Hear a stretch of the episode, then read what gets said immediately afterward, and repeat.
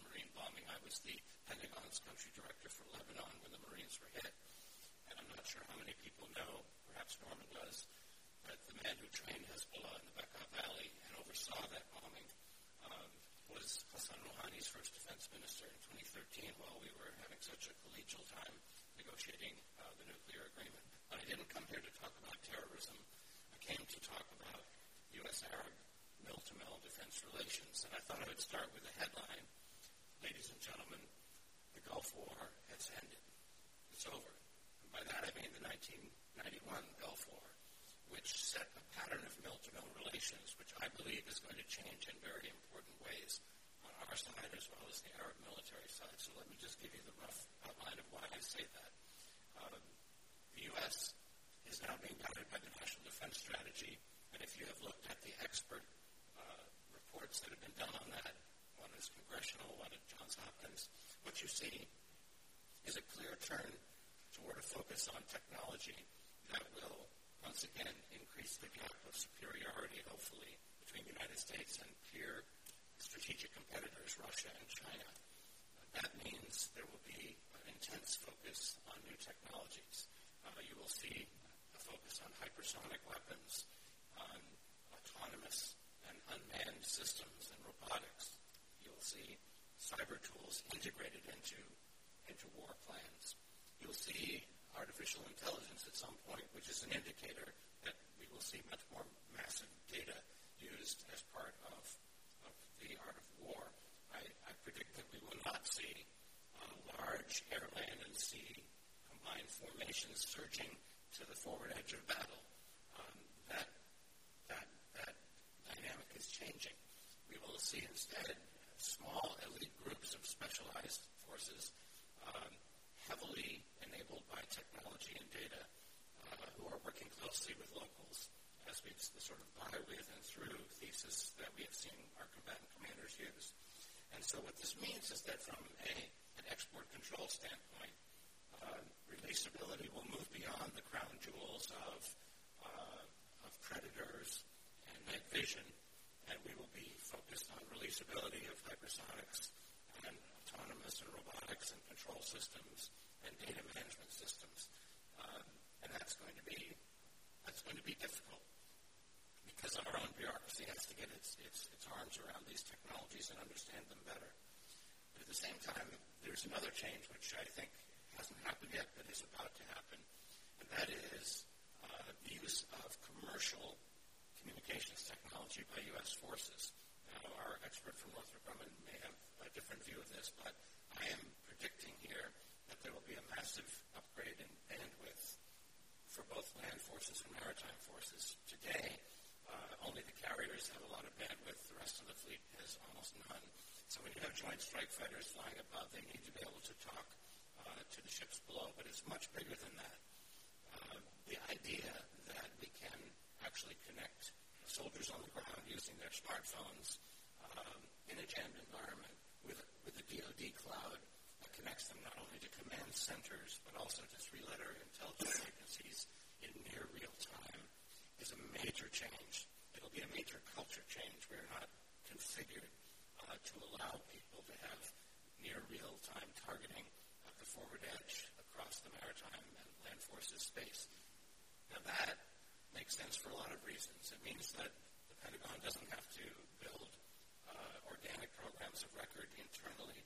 They can use the latest and greatest technology that is funded by the private sector. It also means that export controllers can more easily uh, configure these systems in an interoperable way with allies. Some of them will be more advanced and, and classified, others less so, but it, it should it should actually make interoperability easier from an export control standpoint. And it will change the culture of the military. What this means is that our soldiers will be individually trained to be much more data literate, to be able to, to deal with much more information at the forward edge. And so I think there are some important implications for our Arab allies as well. This will put a premium, and I'll start with my list is number one, two, and three is English language proficiency. Now, I should be, I should talk, I, I don't speak Arabic, and so could, some our Arab friends could say, well, you haven't done much to try to reach out to us, and I'm guilty of that. Um, but the fact is, in order to be interoperable, English language proficiency is, is really priority one, two, and three. Technological competence uh, at the basic soldier level is much more important in the future. And frankly, there should be technology if you will, experts embedded in military organizations. Um, this will also push decisions forward down through the lower echelons. So younger, you, know, you need to breed leadership at younger levels, smaller unit, uh, autonomous uh, delegated authority. That is a culture change for many of our friends in the Arab world. Uh, there will be operations that won't necessarily be in wide open uh, desert spaces. They will be in urban environments or populated areas. There are a whole series of important tools which are backed by international law that have to do with protection of civilians, avoidance of hitting the wrong target, um, and, and being able to essentially defuse munitions and landmines in order to protect civilians and soldiers in a complex environment. Uh, and finally, something that the United States can always do better, but we have always had an echelon of civilians who are expert in defense policy, not just military officers. And this is something that I commend to our Arab friends as well, have somewhere in the policy area more focus on defense policy expertise. Uh, now, having said these things, these are sort of the, the architectural changes. There is a political dimension to this, and I, I won't talk about it now, except to point out that what has also changed since the time of the Gulf War is that we don't see quite the same unity among our Arab allies as we did before. We don't see, but we do see some individual agendas being pursued by certain states in other areas outside the Gulf, whether it's Libya or the Horn of Africa, Syria, etc., uh, Yemen. So this, this, this is complicated. It also uh, raises issues of support from Capitol Hill and in the administration of the future as well. Uh, there is real uncertainty in other words, at the political level, as to what the United States plans to stand for in the future and what our allies plan to stand for in the future. Each side of this equation must embrace a vision of the future, hopefully a common vision, and that would help, I think, to navigate these technological and institutional changes that I see coming. So I'll be happy to hear questions and, and uh, looking forward to the other remarks. Thank you. Thank you.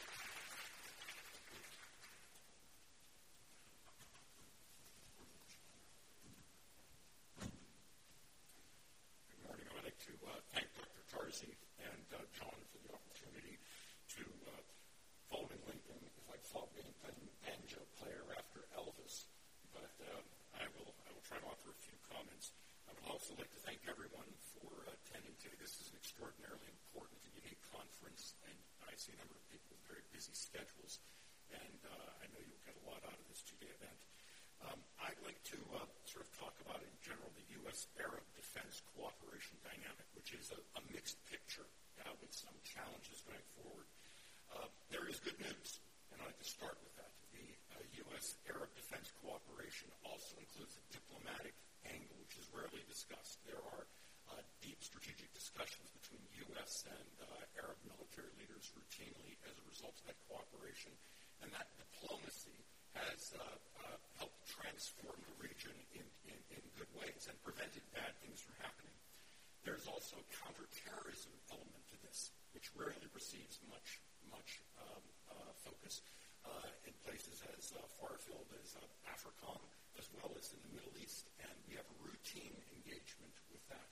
But specifically, when you think traditional military cooperation, there's also some very good news stories there the uh, cooperation between the United States and the Saudi government, for example, in their missile um, uh, defense program against Yemen, is uh, probably one of the greatest military successes of recent times. The Saudis have successfully, with the exception of Abqaiq and Khurais, um, uh, prevented hundreds of uh, ballistic missiles, land attack cruise missiles, and armed drones from striking their infrastructure and country, a country which, by the way, hosts 80,000 plus Americans.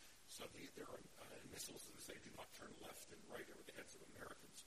Um, we have uh, Red Sea cooperation against piracy involving NAVCENT, for example, which involves a number of states in the Middle East, and that has made international trade more secure. And uh, senior Arab actors are our efforts to bring other allies into the fold. It's routine for our military commanders, along with our senior-most diplomats, to discuss our efforts to engage Europe uh, to work with the United Nations as part of their dynamic of explaining the issue. But we do have some profound challenges. We have no national policy on this topic. And because we have no national policy, um, uh, we don't really have a path forward. And this is because we don't have a national policy on what is important to us in the Middle East. Congress is a um, vocal and um, um, uh, authority and routinely opposes military cooperation with uh, certain countries in the Middle East to punish them or to express displeasure for certain actions. Uh, but this has consequences. If you cut off intelligence sharing and military support, say, to the Arab coalition in Yemen, we need to be very clear. This reduces their capacity to find missiles on the ground before they're launched that could threaten American men, women, and children in Saudi Arabia, as well as Saudis, as well as Europeans, as well as others. These um, uh, we have no, we, often talk about no blank check. We should not give a blank check. And that's not true. We've never had a blank check with the region. The Obama administration denied certain tools to the Arab coalition. The Trump administration has done the same thing. That's what partners do in their engagement. Uh, the question, therefore, becomes what sort of Middle East do we want to have and what partnerships do we want to have? Can you give capacities to Arab partners in a changing Middle East where you do have actors in the Middle East who are now saying, if this is our neighborhood, if this is something we've got to take care of, well, we'll, we'll be in Libya. We'll be in Yemen. We'll be in these countries. And we need to do this because their definition of their strategic uh, security will be different from ours. But if we provide them with capabilities, those capabilities into those conflicts. So I'll close with just a couple of comments. Um, the National Defense Strategy, as mentioned by Lincoln, is a hugely important document, and he's spot on on all of that. But where what's missing in the Middle East is the Middle East is engaged in a hybrid war. Uh, there are three great revisionist powers in the world, Russia, China, and Iran, but no country has so aggressively put forward gray zone military tactics in, in, the, in the region of spare abroad than Iran technology is not always a good way of handling this. And uh, the problem is we don't actually have a deterrent against that activity. We provide the Gulf states with a vast amount of extraordinary ordnance, which has prevented and has shaped the prevented conventional conflicts and shaped the conventional environment. But we do not yet provide any of the Arab states with what actually might deter Iran or other actors from conducting gray zone activity. And if you want to challenge that, you have to ask what deterrence have we provided that has prevented hundreds of missiles from coming against Saudi Arabia? Likewise, what deterrence have we provided that has prevented uh, the uh, having prevented the Israelis and others from um, having to uh, attacks in Syria to prevent Iran from working there? This also makes coordination between our militaries uh, difficult. Um, and, our, and the bad actors in the region see this and they work in the gap. I'll close with one, with one point. We often talk about how we should avoid a conventional war in the Middle East. We all agree that this is a good thing to do, right? We all agree that if a conventional war in the Middle East broke out tomorrow, we would have the New York Times, the Wall Street Journal covering on their front page. Okay? You're wrong. Okay? We've had hundreds of missile strikes from Yemen coming forward. That's a missile war. Air, air defenses work superbly. We have hundreds of Israeli airstrikes into Syria. And Israel, and Iraq, Israelis have lost a plane, and there's been air defense activity. That's an air war. We have cyber attacks against all members of the community. We have Iranian ground forces, not just Quds Force, Artesh, the regular forces in three countries. That is a ground war. The problem in the Middle East is you have a disaggregated conventional conflict, and hence we don't have a policy against this. So if we're going to move forward on Arab defense cooperation between the United States, we need to come up with a different approach to a very changed Middle East. Thank you.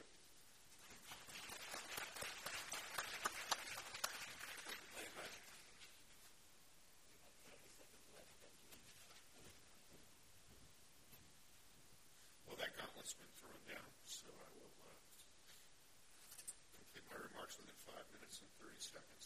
Um, first off, I have to uh, echo Dr. Tarzi's remarks. I uh, employed by the United States government and wish to continue doing so, so I must point out that I do not speak for the United States government. And then secondly, it is customary for me to recognize the delegation from the United States Military Academy, West Point, and the Virginia Military Institute, South Point. Uh, in the past, we've had uh, midshipmen from the Naval Academy in Annapolis, but even though DC is not a state. To cross from Maryland into D.C., you cross the state line, and that requires the concurrence of a parole officer. So, of course, uh, Annapolis is not represented today. Um, in the interest of brevity, I am going to uh, see if you can guess where I went to college. Um, in the interest of brevity, I'm going to make five quick points. Uh, so far, we've heard some really great stuff that I can, and many of you have suffered through ramble on for 45 minutes about. Um, uh, but I'm not. I'm going to have five points, and I'm going to uh, basically discuss current trends in Gulf defense thinking. Uh, the first is in the reaction of the Abqaiq Khurais attacks. Uh, the reaction we're seeing in the Gulf is not unlike the U.S. reaction to 9/11, and it's highlighted some of the things. The first is the vulnerabilities created by disjointed government. Um, just as we uh, were spurred by 9/11 to consolidate our homeland defense responsibilities from 22 separate agencies in the Department of Homeland Security, we're starting to see looks at this in areas where government was set up distinctly to be fragmented in order to prevent uh, uh, coups or in order to allow different family members to have different fiefdoms. Uh, so I should point out here, people said, well, you know, why was uh, why were the refineries not protected? Air Defense and the Royal Saudi Air Defense Forces, which, as Dr. Willis pointed out, are an extremely competent force on a par with most NATO forces. Um, they belong to the Ministry of Defense, and the responsibility for the protection of critical infrastructure in Saudi Arabia belongs to the Ministry of the Interior. And uh, 10 years ago, I could have basically said the Ministry of Defense was the House of Sultan, and the Ministry of the Interior is the House of Nayef. Now they are coming together. Uh, so there's a structural issue there. The second thing is deterrence is a defense. Uh, Dr. Willis mentioned deterrence. Uh, as you can tell by my accent, I'm a graduate of the University of London where I studied deterrence under Professor Lawrence Freedman.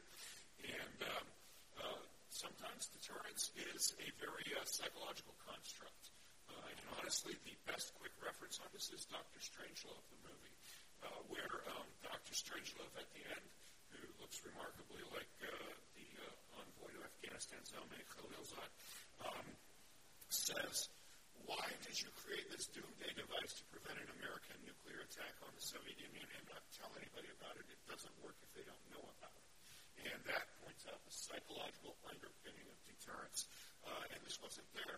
Um, look, the United States relies on deterrence to protect much of its critical infrastructure. There are no surface-to-air missiles around any nuclear reactor in the United States. There are no air defense systems around Hoover Dam. We rely on deterrence. The Saudis did that as well. And secondly, the third point, which is parallels again 9/11 is just a failure of imagination. I don't think that anybody in the kingdom thought that there would be a cruise missile and drone attack from the north vice the south. Uh, and you know, radar is directional. The second point that I have here is that the uh, the uh, Abqaiq attack pointed out that there is a lot of ignorance among people who should know better, who are paid to know about the capabilities and limitations of air defense systems, particularly the Patriot system. And uh, I appear frequently on the Arab media, and there are a lot of people who are billed defense experts saying, well, you know, clearly this shows that everything that was sold to um, Saudi Arabia, Kuwait, UAE is junk. The systems that were sold were um, sold to, to defend against ballistic missiles, which operate at a high trajectory. Uh, drones and cruise missiles operate at a low trajectory. And so, having cited Lawrence Freedman, I must now cite another great thinker of our time, Homer Simpson, who said, oh, Marge, you're wasting money vaccinating kids for diseases they never catch. Um, basically, this was a different threat, and a different threat requires different prevention. My third point, Russia is always eager to fish in troubled waters. Whenever it looks as though um, an American client is in some sort of trouble, or it looks like the United States has expressed that there are limits to the support for a client, we can count as inevitably as gravity that there will be a Russian envoy and a Russian entreaty. This should not surprise us. Um, last week I was in the kingdom uh, at the same time as President Putin was there. He didn't even have the courtesy to send me a fruit basket. Um, I was amazed at noting that there were about eight miles of flags every 50 feet. And uh, I just don't know how they, some of these flags, you can still see the um, seams, or the, the folds from where they were there. So uh, this is inevitable. We got to get used to it, which is that our security partners, they're not allies, they're partners. They have options, and they will explore their options, uh, particularly if they're getting attacked. My fourth point is it is encouraging to see among our partners in the Gulf that there is a recognition now that equipment and equipment alone is not the be-all, end-all. As Ambassador Bloomfield has pointed out, um, equipment is good, but it is necessary but not sufficient. And education, starting off with English language, is actually the key to doing this. Look, if equipment could solve all of our problems, Wiley Coyote would have eaten that Roadrunner a long, long time ago.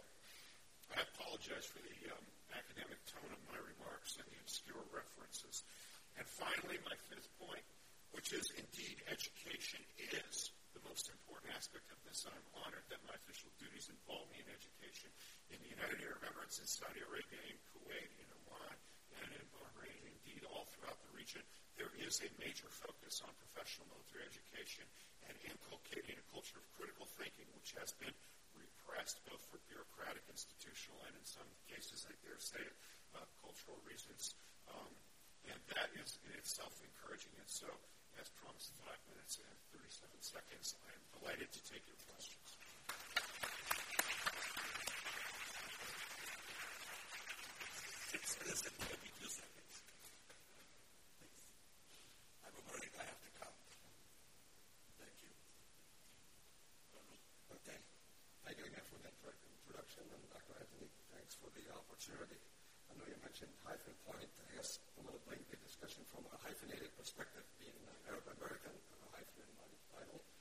Served 33 in the U.S. military, so I will give you a different perspective of exactly what, uh, uh, what you heard today. First, let me take you back to uh, President Carter's doctrine back in 1980 when he said, any attempt by outside force to gain control of the Persian Gulf region will be regarded as an assault on the vital interest of the United States and such an assault will be repelled by any means necessary, including military force. So here we are 19 years later. Right? Many changes to this doctrine of U.S. policies from containment, dual containment, to uh, regime change, right? to uh, democratization, and also from uh, rebalancing of pivoting forces to Asia, to burden sharing, security burden sharing, to simply uh, reimbursement of our security operations. Uh, and the reimbursement is not new. We just heard from President Trump. We've done this before with other allies. And we reimburse uh, partners like Pakistan and Jordan for their expenses and their support to our operations. So, um, but despite all that, we're still, we're still dedicating blood and treasure in the Middle East. And you heard General McKenzie yesterday when he said his troops are in contact every day in CENTCOM area of operation. So war continues. So what is our national strategy priorities? Like was asking that question in the Middle East. What is it? Uh, also, General McKenzie yesterday, he, he, he uh, uh, identified the national security strategy and the national defense strategy that actually highlights our foes, and one of them was Iran. So he talks about his priorities and talks about defense security cooperation. So what does security cooperation do for us? You about a lot of security cooperation. What does it do for us? His officially security cooperation provides ways and means to help achieve national security, U.S. national securities, and foreign policy objectives. That's what the security cooperation does. So what are our security policy objectives in the Middle East? So this is for another panel to discuss. But let's ask this question. Who is the common enemy in the Middle East to shape and focus the security cooperation in the region? Who is that enemy? So if we, one of the major topics of, uh, of discussions in the last probably two years about the Arab NATO, about the Middle East Strategic Alliance, was to identify a common enemy for this alliance. It's, uh, outside terrorism. Everybody agreed on countering terrorism, but didn't agree on the definition of terrorism. But again, you need to have a common enemy to, to, to shape the force. We know, we have no doubt that Kingdom Saudi Arabia sees Iran as the principal regional threat. Kingdom Saudi Arabia sees that. We agree. General McKenzie yesterday agreed as enemy. And also the national security strategy and strategy talks about enemy, uh, Iran as an enemy. But does, Iran, does Oman consider Iran as a principal threat? I mean, does Oman, does Qatar consider Iran as a principal threat? How about Kuwait, Egypt? So, uh, security cooperation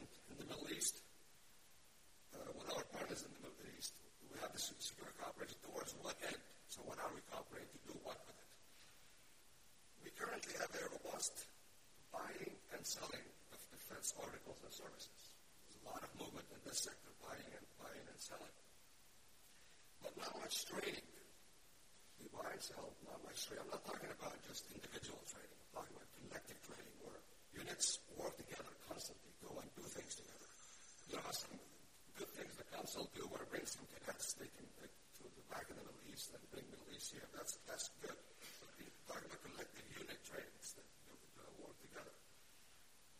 And when you train, you also need an enemy to train against. You can't just go out and train and operate a vehicle. You got to train collectively. You have to a common doctrine to do so. So we have not identified that, that threat out there to train collectively against it. So is it Iran? Is Iran is the threat or the enemy? So looking back, let's go back to the Carter Doctrine up to now, and let's see who did we fight. We, we have bombed Iraq, we bombed Syria, we bombed Libya, we bombed Sudan, we bombed Yemen, and we also ousted two of Iranians' uh, uh, arch enemies, Saddam Hussein to the west, and they have the Taliban to its, to its east. But we haven't touched Iran, the principal uh, Iran. So we have a, a, I see a confused or lopsided security cooperation uh, uh, in the Middle East. And I, again, I'm seeing that firsthand as an observer, as a consumer security cooperation, as an implementer of U.S. security cooperation, also policy formulator to, the, to this security cooperation in the Middle East. So let me provide a few productive comments. I learned that from Dr. Anthony. He said productive comments. Productive comments on the security operation in the region. One thing we pride ourselves in the defense arena that we work by, with, and through our partners. And we involve in everything, by, with, and through. But I see this approach, the by, with, and through approach, as superficial, transactional, and temporary. So why is it superficial? Because the majority of East population don't consider those defense articles and services we pro- provide their militaries as an enabler for their security, stability, and for the defense of their territorial integrity. They don't see that.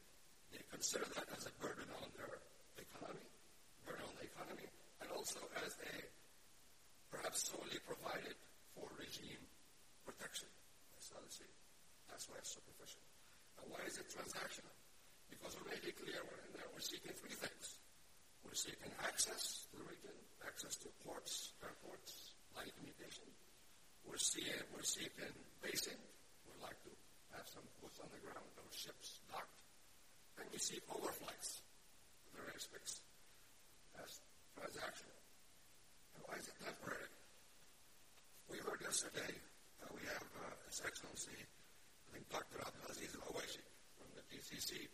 He, he said that the GCC since 2000, in 2001, uh, year 2000, they signed a mutual defense treaty between the GCC countries.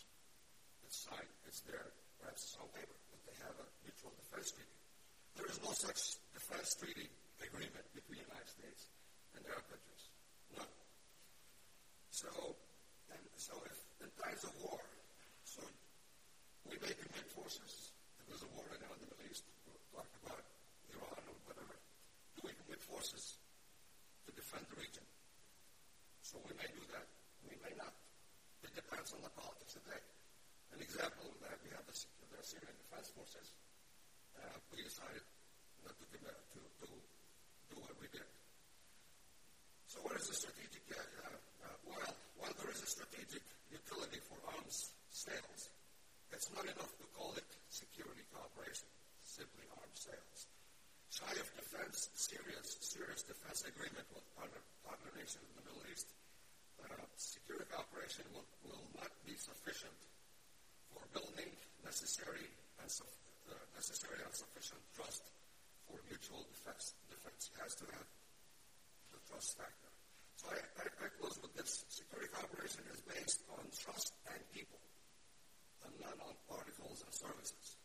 Trust and intelligence sharing. And I know Dr. talked about that. That's very critical. You got to have intelligence sharing. And also on people. People in training, exchanging ideas in classrooms, training grounds, and if necessary, blood on the battlefield. Thank you.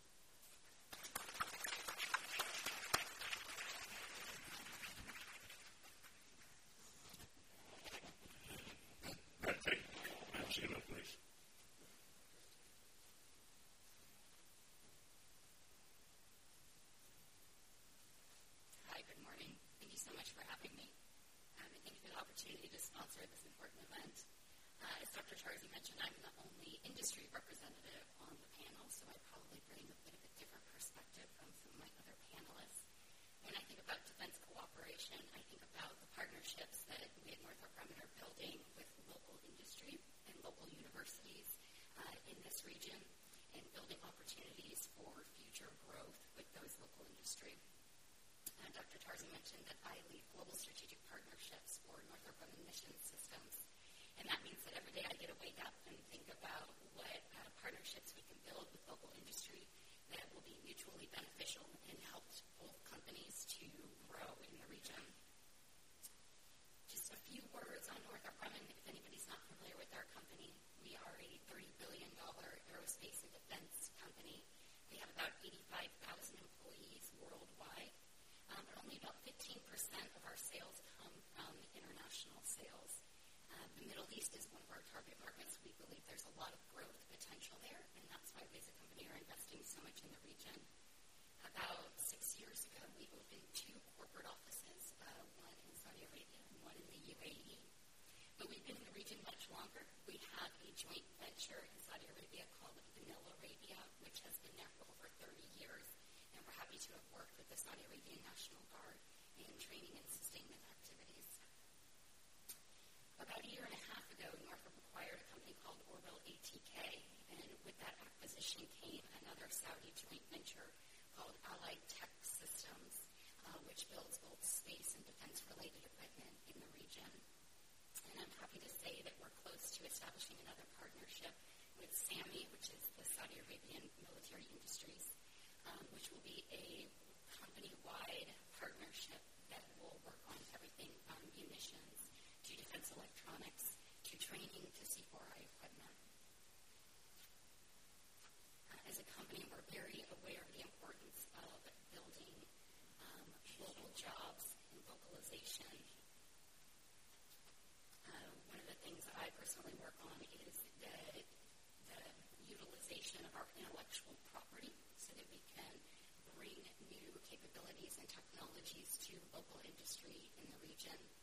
I constantly am reminding my teams that uh, it's really our best interest to be working with local industry, local industry, and be developing a local supply chain because it's really the local industry that has the customer intimacy and the awareness of uh, the customer's requirements much more so than an outside company does trying to come into the region.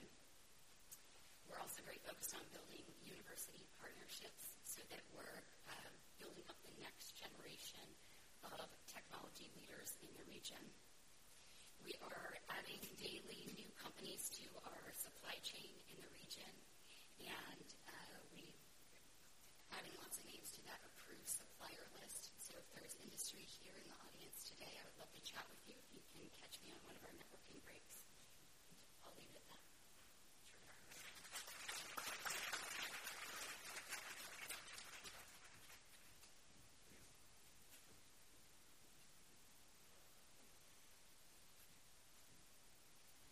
Thanks very much. I think this panel was the most succinct and on-point capture I've ever heard of the components that should be the focus of U.S. Air Defense cooperation, cooperation over the next year and perhaps the next 20 years. So I think it's worth all of us taking notes, anyone from DSCA, anyone in policy, anyone at the commands, any J3 chefs, any J5s, write all of this down, what you've heard from these folks. Because if we seek increased interoperability between the U.S. and the region, I think what we should pay attention to is the tasks the panel outlined for both U.S. and regional partners and industry. On the U.S., the way, what I, my takeaway is the task is to address and advance the export control regulations on new technologies that will otherwise slow our ability to be interoperable. On industry, the task would be to continue the job creation and training they currently do so well, and to try to speed up delivery timelines that make the competition from our adversaries less attractive to our regional partners, while also using, continuing to try to use local supply chains. And on the region, several tasks that we would love to help with as the U.S. The first is because of the increasing uh, technology advancements and the, the, need for increased data and um, data technology on the battlefield, the U.S. is going to be moving our troops in that direction. Will the regions be able to come with us? So the focus should be on education, both in English literacy and in technological literacy, and rely on U.S. partners to help you with that. Call where you need that assistance.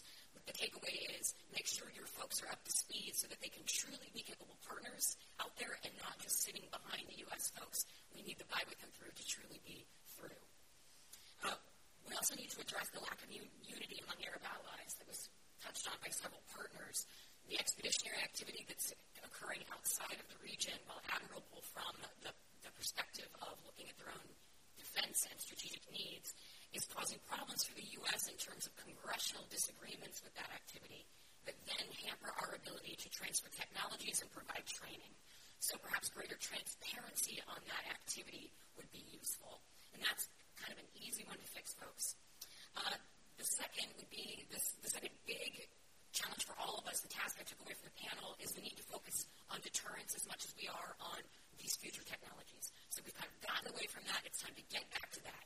And the third would be the need for a coordinated strategy to address gray zone and asymmetric threats um, that are currently shaping what we're seeing. So while we're planning for future battle with technologies, what are we doing to address what we're currently seeing? And this means more red teaming, more war gaming, more planning, more professional military education, and more co-strategizing. So I'd like to thank the panel for all of their insights um, and encourage the folks in the room to take advantage of this wisdom uh, when, it, when looking into what the future of defense cooperation should be in the next years or so, really with concrete plans.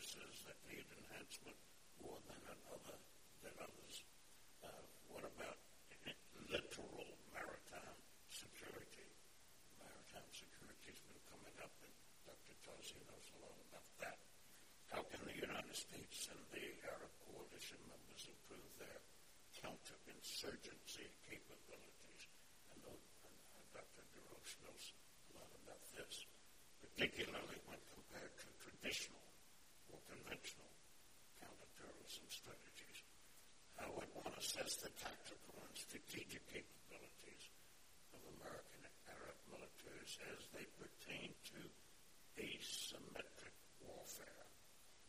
Iran's capabilities in those regards versus ours and our Arab friends.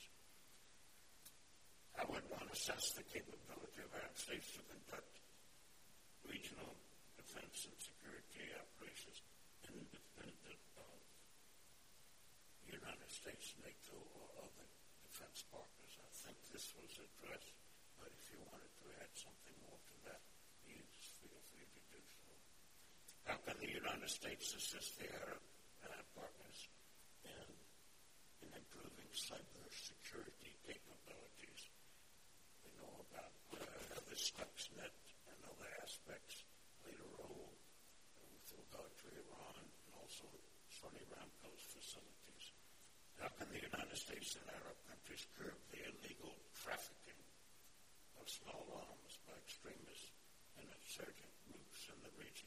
Where are they getting the weapons from? And how are they getting them? And uh, what have we been doing, if anything, or our partners doing, if anything, to stop that, to curb that? I think uh, Mr. Roule uh, mentioned the air defense aspects of that, but uh, we're talking about small arms here. How can the United States enhance, try and cajole Arab states to be more transparent to their own respective counter-terrorism programs. I'm sure what is meant by that. Uh, how might one evaluate the effectiveness of the U.S. in its counter-terrorism efforts in the region? Of the president would say, well, we've defeated the caliphate, and uh, what else do you want to know?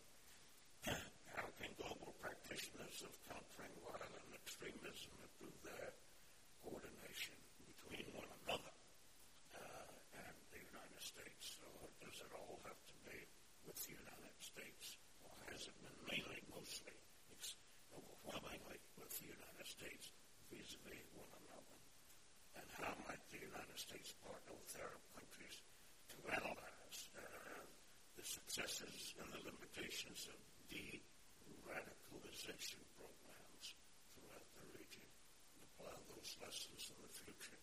We know that GCC Secretary General is keen on that. It's one thing to defeat the insurgents, terrorists, rebellions, revolutionaries, but uh, how do you deal with the ideological aspect, their minds, and the um, ones who've escaped from the prisons um, in recent days, uh, and their minds, their children's minds, their spouses' minds? Lastly, um, any of you please analyze the rift between three GCC countries and Qatar, which is the headquarters of the forward deployed forces of America's forces in the region. Who's wagging the dog there? And the countries in the region ourselves. There's one for Ambassador Bloomfield. You say there's no deterrence against Iran's gray zone activities. But question to you and any others, then what all that deterrence? Lastly, what can be done to build up the next generation of technical leaders in the area? And Dr. Causey and some others have touched a little on that. Sure. Okay, Chris, this is working. Maybe I'll start this off and military and industrial expertise to follow. So I'm going to say something a little bit unusual, which is that I want to go back to Colonel Nahuk's excellent point about trust and people-to-people connection. That really is uh, the foundation of effective cooperation. Without trust, without people-to-people familiarity and cooperation, the equipment and all the rest of it, structures, political structures have no effectiveness. What I'm going to say is that before we start talking about our friends in the Arab world, we need to look in the mirror and recognize that here in Washington, not only are we in a dynamic period where we don't quite know what it is that we're trying to get done from a strategic standpoint, nor do we really have uh, fundamental points of what we stand for and why it's important for us to risk blood and treasure um, to defend certain things. Is it just the defense of American lives and property allied? No, it's not. It actually it is about principle and about justice and about very much deeper values which are at risk on a major scale uh, from autocratic regimes uh, further away. Uh, how is the world going to evolve? In which direction is it going to evolve? In a free direction or an unfree direction? So I think there's a great deal at stake. And what I wanted to suggest is that the beginning of wisdom here starts with how Washington does business. We've talked about whole of government for years. If you listen to our four stars, they can't stop saying that we need to integrate all the tools of national power. Why do they keep saying that? Because we don't do it. Right? And so I'm going to say something unusual, which is you, you've heard uh, our, our senior military leaders talk about by, with, and through. Very sensible, very logical. Yes, there are some limitations. It doesn't show the population. The same thing as 500,000 troops in the desert. But we don't do by, with, and through at the political level, do we?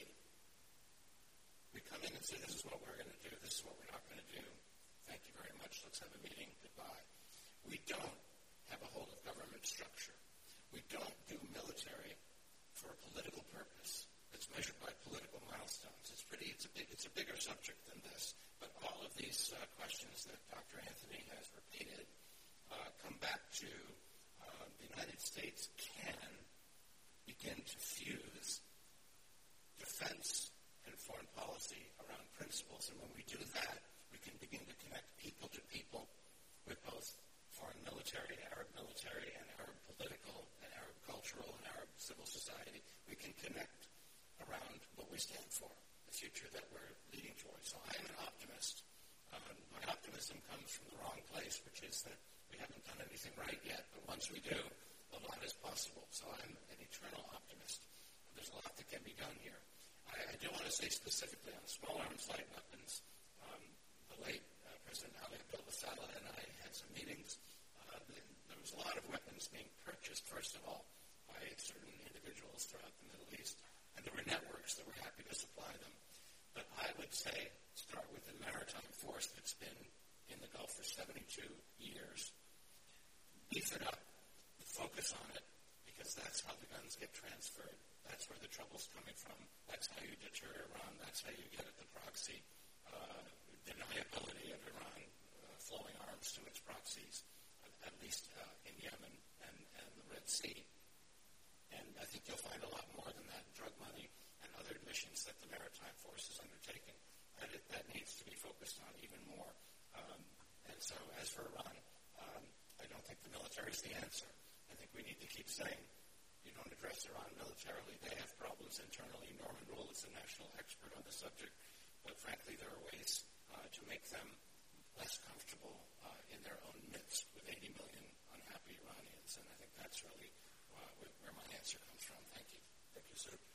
One thing I think has been mentioned yesterday, uh, based on what you said, Ambassador, there are task force, the combined task forces, uh, the three of them counter piracy, small arms, and then uh, they have been working with human trafficking.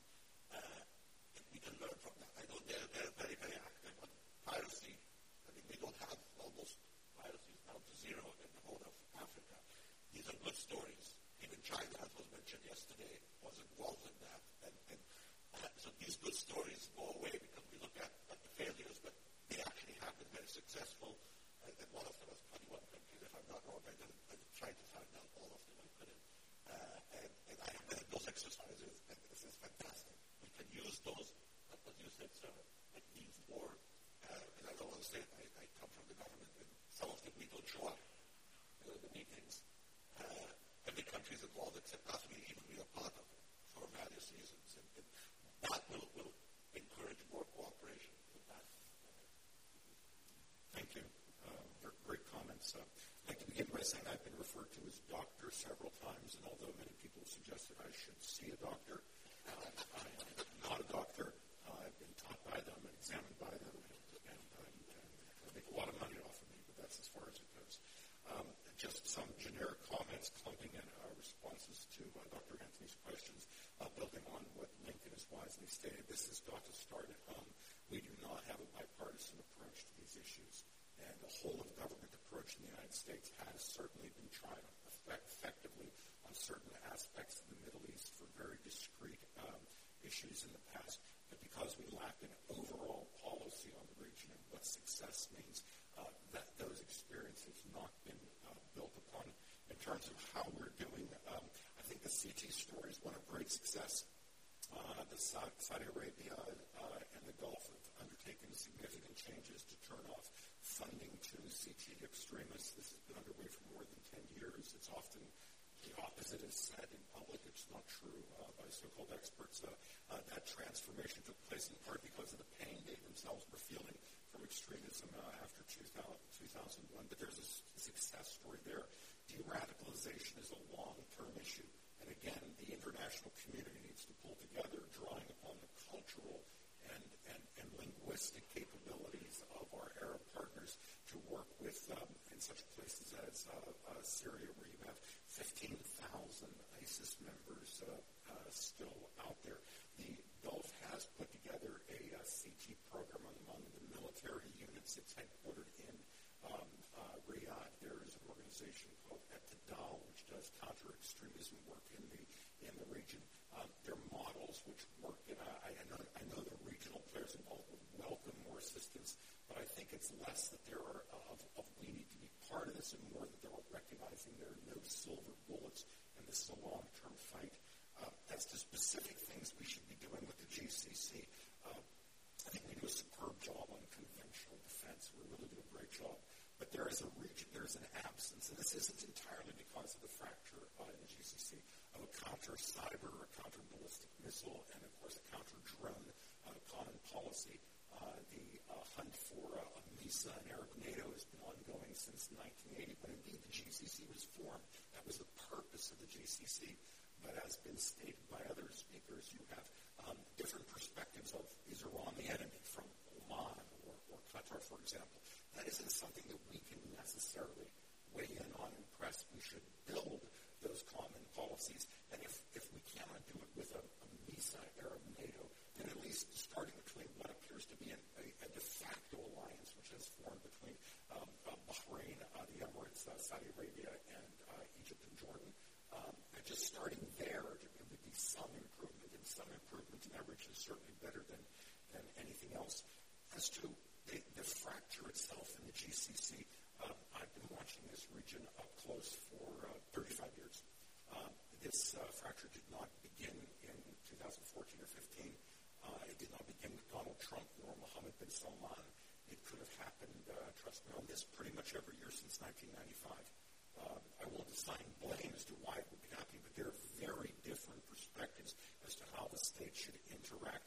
And this simply isn't a matter of saying that one current ruler another current ruler don't get along or specific policies are a problem. This will require a lot of trust and investment and diplomacy um, by the United States and our military commanders in the region.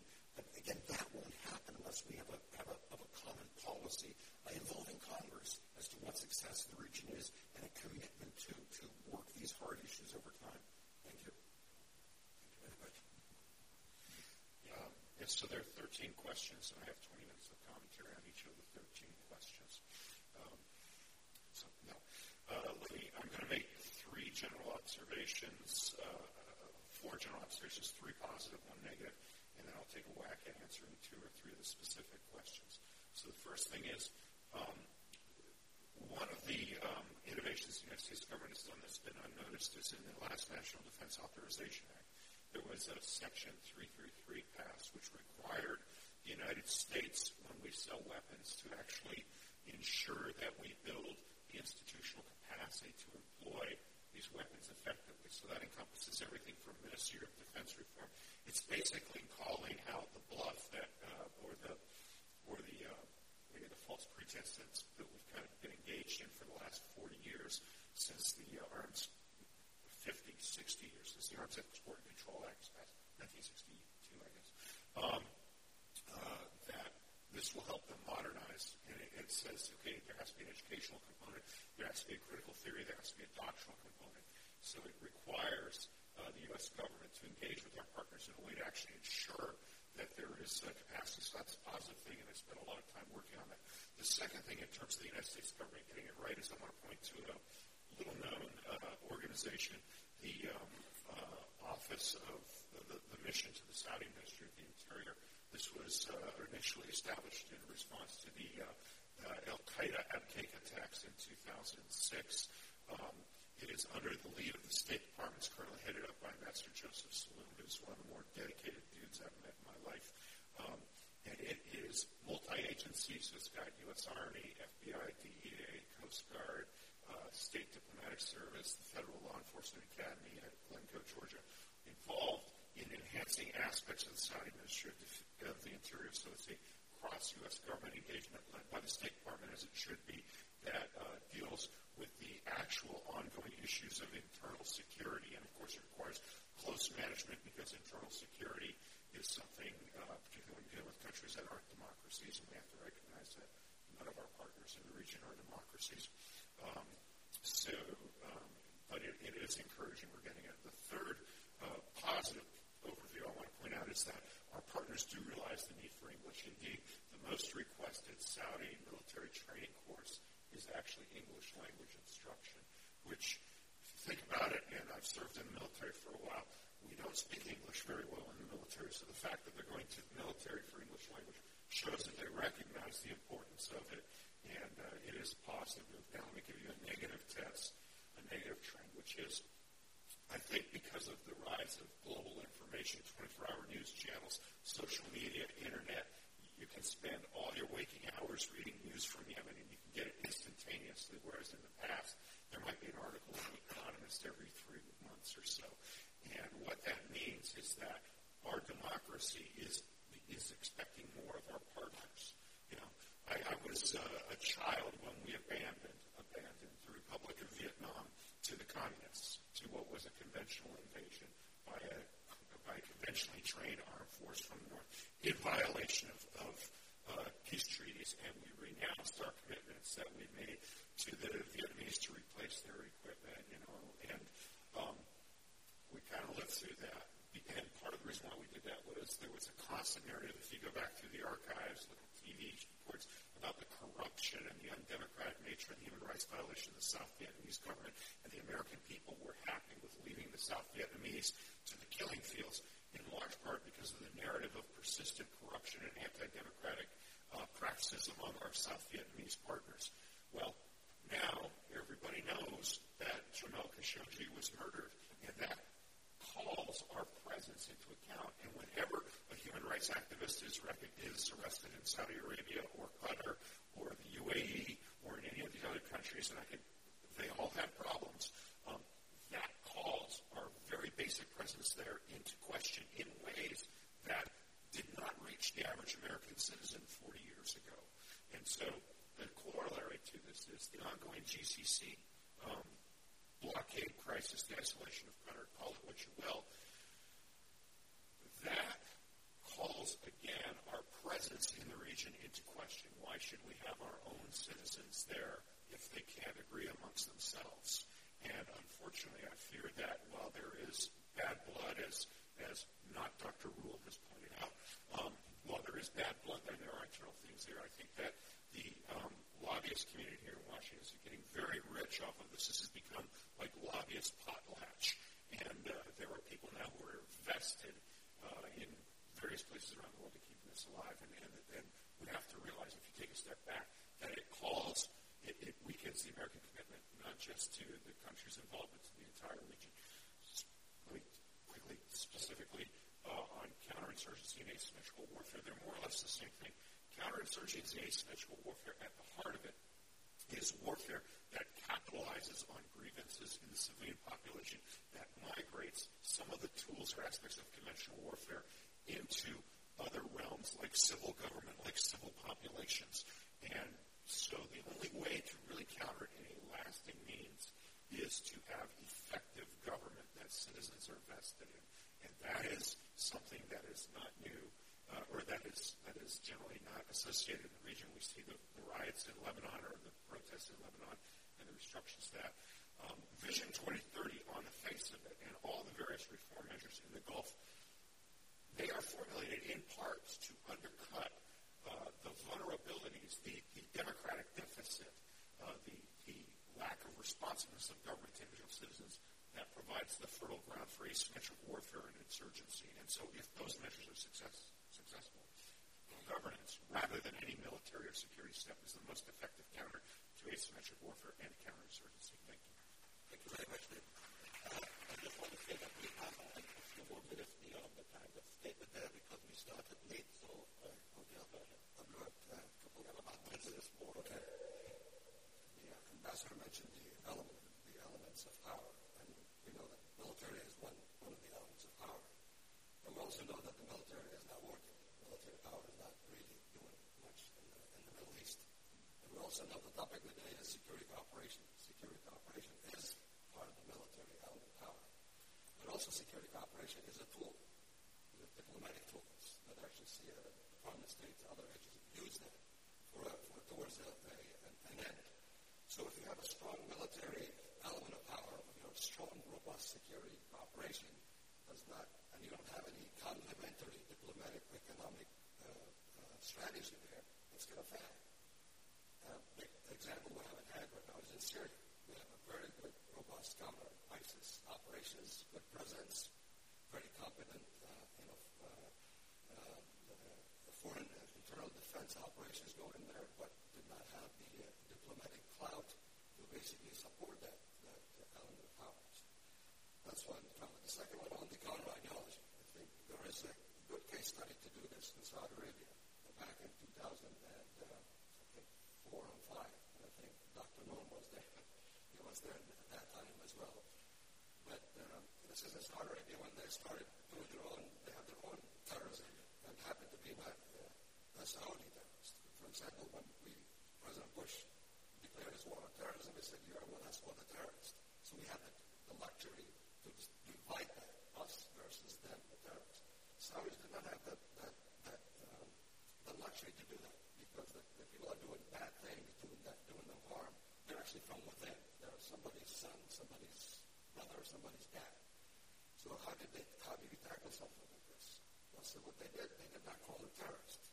They called them Anfil Abdullah, means that the deviant youth. So they brought some kind of you know, a dignity to not necessarily to the person that doing bad thing, to the family around this person. So instead of, you know, isolating that, that guy and everybody would, they isolate that guy as a, as a, as a good person, but one that's straight from the right path. And I think that was a big thing, part of the counter ideology, and they were, they were able to actually uh, uh, control, police themselves on the inside, and, and they did a good job with it. And then again, we, we heard that also Saudi Arabia did great work with counterterrorism writ large outside uh, Saudi Arabia in the region and so on. Just one minor comment on the Islamic military alliance that they also created. And, and that was basically called, it was called Islamic not because they're actually countering Islamic terrorists. And that was a strategic uh, point from also the Muslim countries to, to band together and said, look, yeah, we are also against this, this terrorist. Muslim countries. Want to also put blood and treasure uh, against it. Um, just back to the first comment is what I talked about. Uh, uh, we talked about increasing the military, uh, the maritime security, increasing the counterinsurgency. And my point here too, if you increase all this military capability, you don't have that complement uh, economic and diplomacy with it. That, all that increase in the region is not going to get you anywhere. There's multiple examples where our maritime, you know, um, uh, partners or maritime uh, uh, operations in the Gulf or in the Red Sea, where they actually capture illicit operator Iranian doing something but smuggling weapons to the Houthis. And they stayed within the military or stayed within the, the small circles. They might go out there because it was countering the diplomatic efforts we're doing. So even though you might have a very robust, strong military, but if you don't have the diplomatic clout, the diplomatic will to, to accomplish a common objective, that diplomatic, that military service is not going to assist you much. I'll touch on what I think was the very last question, which was about uh, building future technical leaders um, in the U.S. as well as in region. Northrop Grumman partners with several universities um, so that we can start targeting students at a very young age who have an interest in engineering and the sciences so that we can build that pipeline of workforce and next generation technical leaders um, who can work in the defense industry. Uh, as an example, we worked with King Saud University in Saudi Arabia to build a C4 Center of Excellence. We've run several, um, sponsored several big competitions in the region around cybersecurity and robotics and UAVs uh, to build interest in those types of, of technologies. Um, and we as a company are committed to, to continuing to invest in universities going